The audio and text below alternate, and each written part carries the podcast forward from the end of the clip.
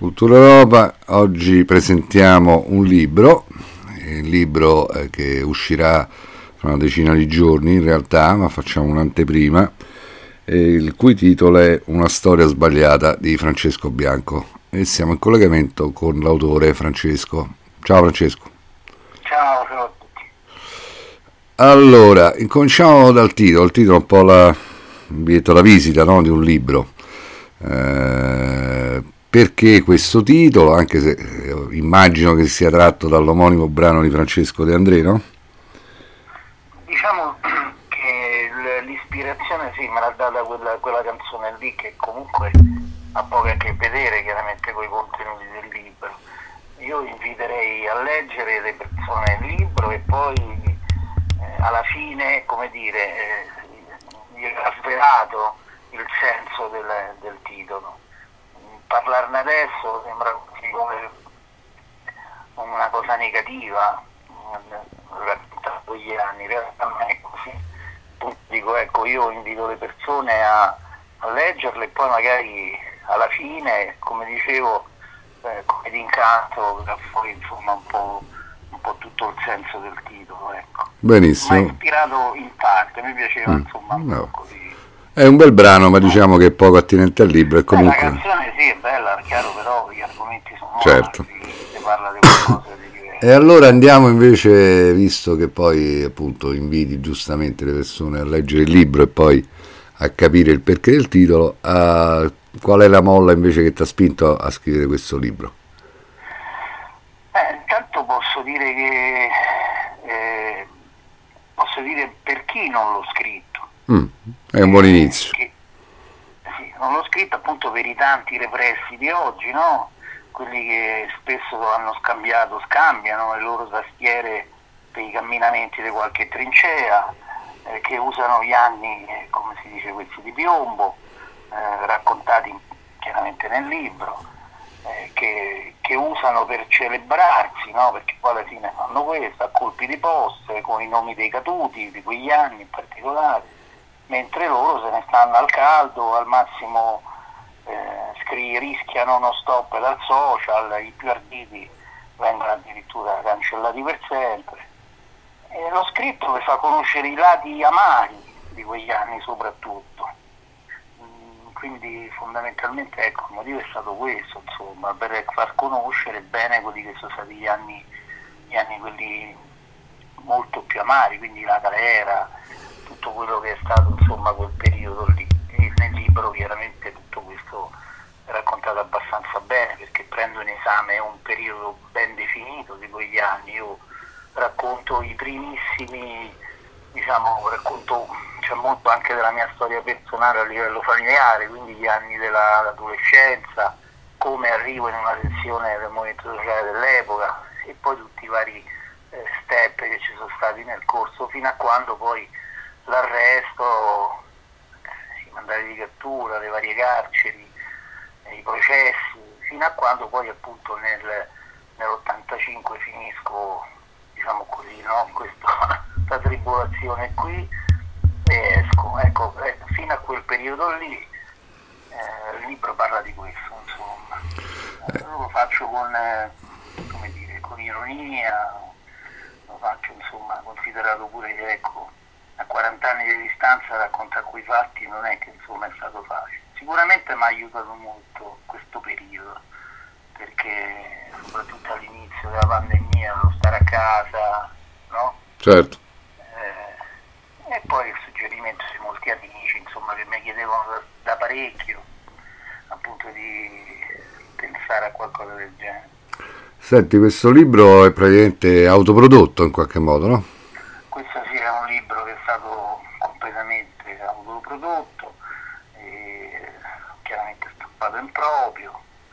Eh, sì, insomma noi eh, come sai abbiamo una piccola associazione di area. Sì, scusami se non, non l'ho ricordato all'inizio, ecco appunto nessuno resti indietro. Sì, eh. una piccola associazione di area che si occupa di solidarismo, eh, identità e chiaramente parte dei proventi di questo libro andranno a sostenere questa piccola associazione che aiuta persone della nostra area che insomma, si trovano in difficoltà potrebbero trovare difficoltà. E, insomma, ecco. Senti, tu, tu parli che, del fatto che il libro ha un taglio ovviamente autobiografico, no? Eh, certo. quindi rispecchia quello che è stata la tua eh, visione di quegli anni, ma chiaramente che poi insomma, eh, riguarda tanti di quella generazione. Ecco, co- come hai detto anche che è stato scritto in, con un taglio goliardico. Nonostante, come dire, quegli anni fossero sicuramente molto pesanti, ci puoi descrivere un po' come, come, le, come le vedi dopo 40 anni quegli anni lì, insomma? Beh sì, ecco, que- questi erano degli aspetti molto, molto come dire, quasi, quasi più importanti, soprattutto quando stavamo fuori chiaramente, perché poi insomma no, come, come storia ci siamo spostati in ben altri posti. Mm-hmm. Però insomma gli anni del FUAN, del Fungo, anche della Monteverde, perché poi ecco si parla di questi periodi qui che io ho vissuto in queste realtà. Beh, c'è sempre stata questa caratteristica qui, no? un po' guascona, un po' goliardica che ha contraddistinto il nostro ambiente. C'è sempre stata, non è mancata, ah, l'abbiamo poi spostata addirittura appunto all'interno delle carceri, un modo un po' pure per esorcizzare quelle, quei momenti. No? Nel libro c'è molto di, molti di questi aspetti, qui racconto molti di questi aspetti così, tra virgolette, divertenti, nonostante appunto le situazioni erano abbastanza pesanti, se mm. vogliamo insomma, ecco, anche fuori, insomma, vivevamo la goliardia eh, in un modo molto sano, insomma, divertente. Ecco, per esempio se dovessi spiegare a un giovane d'oggi, no? sono passati 40 anni, ma sembra passata un'era geologica, no? Eh, è cambiato proprio la società, è cambiato tutto. Eh, se dovessi spiegare come si iniziava come dire, a militare in quegli anni, a fare una scelta in qualche modo, so? intanto comprate il libro. Vabbè, lo, lo, lo, davo, lo, davo, per scontato questo. Cioè. Che ha raccontato molto bene quel periodo, eh. ha raccontato proprio bene gli anni proprio della primissima militanza, perché io comincio a 16 anni, insomma all'interno di una sezione del Movimento Sociale a Monteverde precisamente, dove lì faccio conoscenza di alcune persone che poi purtroppo hanno, ahimè, eh, qualcuna è mancata, qualcun altro ha preso altre strade quindi racconto bene insomma, come un giovane dell'epoca eh, si ritrovava a vivere quelle, que, que, quegli anni. Suggerimenti a questi d'oggi sinceramente faccio una grande fatica. No, no, no, no non parlavo di suggerimenti, parlavo di, come dire, di, di trasmissione da questo punto di vista di, di, di quello che è stato. No? La generazione, le generazioni di oggi secondo me tranne qualche professionista, diciamo così, che oggi troviamo sui social, che ricorda quegli anni, un po' per interesse, un po' perché evidentemente non sa che fare, i giovani d'oggi nessuno li avvia a quella, a quella storia là, nessuno de, de, diciamo così, nella loro area dove magari questi ragazzi vivono, quindi io mi riferisco ai movimenti di area, e nessuno diciamo così perché oggi chi è che gestisce queste situazioni qui ha, come dire, hanno tutt'altre mire, anzi io in certi momenti, diciamo così, negli ultimi anni ho, ci ho sempre visto anzi quasi una sorta di, come dire, di, non, non dico repulsione verso quel periodo storico, perché qualcuno lo ricorda, diciamo, in maniera diversa, però sicuramente alcune realtà politiche dell'area hanno sempre dire, messo in guardia i giovani e comunque non hanno mai voluto che i loro giovani guardassero troppo a quel periodo storico lì, forse per paura o forse perché comunque oggi improponibili certi dire, scatti, no? eh, come facevamo noi all'epoca, perché poi di questo si parlava, no? il famoso spontaneismo, un certo ribellismo, oggi mi pare che tutto abbastanza compresso, eh, infatti oggi chiaramente i social dominano su tutto e anche quelle realtà di area che potevano fare qualcosa ai primi, ai primi spari si sono dissolti perché mi pare che qui non protesta più nessuno, insomma, tranne qualche sceneggiata fatta insomma, in maniera abbastanza dire, discutibile. Tutto, mi pare di capire, mm. insomma. Ecco. Senti, vuoi citare, a parte ovviamente rimandare alla lettura del libro, un episodio particolarmente, ovviamente in maniera breve, che, che, che, che ti viene in mente adesso il libro? Guarda, ce ne sono veramente tanti che riporto, scrivo nel libro, ah. tanti. E, e, ma diciamo che forse l'inizio, insomma, perché mm-hmm. noi l'inizio, meglio, l'inizio del libro, ma non eh, quando ci ritrovammo come dire al FUAN, i primi anni, i primi momenti proprio del FUAN, al FUAN ci arrivammo, ci arrivai insomma dopo la Monteverde, dopo eh, momenti particolari, insomma che ora non sto qui a togliervi la, la curiosità, però ecco che il partito al FUAN ci, ci mandò a fare, cioè, mandò una persona... Quando parli del partito specifichiamo il Movimento Sociale Italiano, insomma, perché... Chiaro, eh. All'epoca c'era solo eh, eh, lo so, però adesso magari non, molti non, non, lo sanno. Che il mm. partito un bel giorno ci mandò a chiamare, ci mandò, a, a,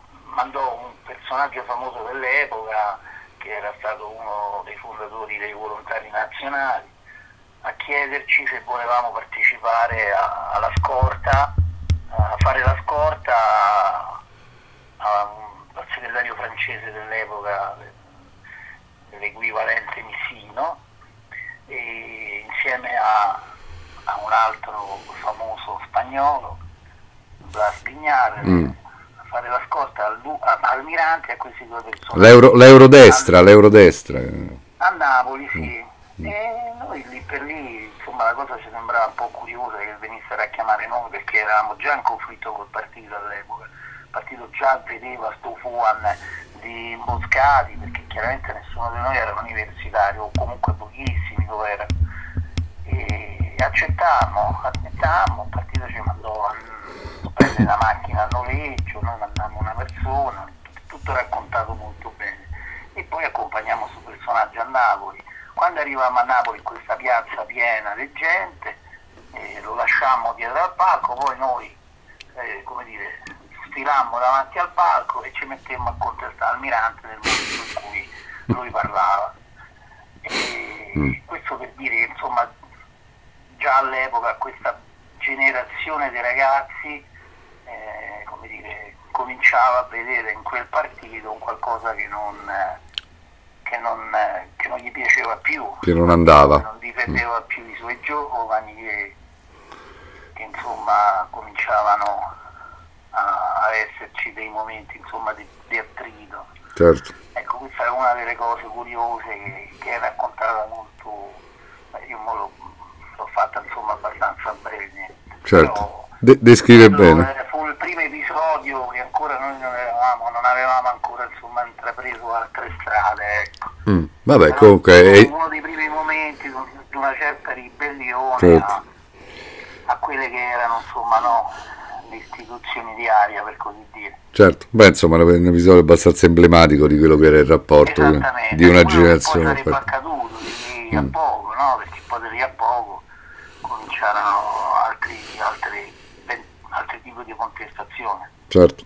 Senti, va bene, rimandare ovviamente tutti alla lettura di questo libro che sono sicuro sarà, sarà come dire, eh, molto, molto letto. Eh, vuoi ricordare dove si può, comunque dove si potrà, dove si potrà acquistare? Guarda, si potrà acquistare diciamo questa libreria romana da Dove tra l'altro potrete, chi lo vuole acquistare lo potrà acquistare anche online, pagando mm. le spese di spedizione chiaramente. Ecco, dove? dove? Sul sito di? Sul sito di Rairo, la libreria ah, okay. online di Rairo. Vabbè. Oppure andare lì chiaramente fisicamente a riuscire, oppure andare in un'altra libreria romana che si chiama Libreria Ora Felix, che sta in via Reggio Emilia, eh, sempre a Roma, dove pure lì potrete trovare il libro. Perfetto. lo, spedire a, lo può spedire in tutta Italia e, e ora Felix insomma lo potrete Benissimo, vuoi ricordare anche qualche iniziativa prossima di Nessuno Resti Indietro, se, se vuoi? Per adesso no, non ce ne mm, stanno, diciamo così, in cantiere.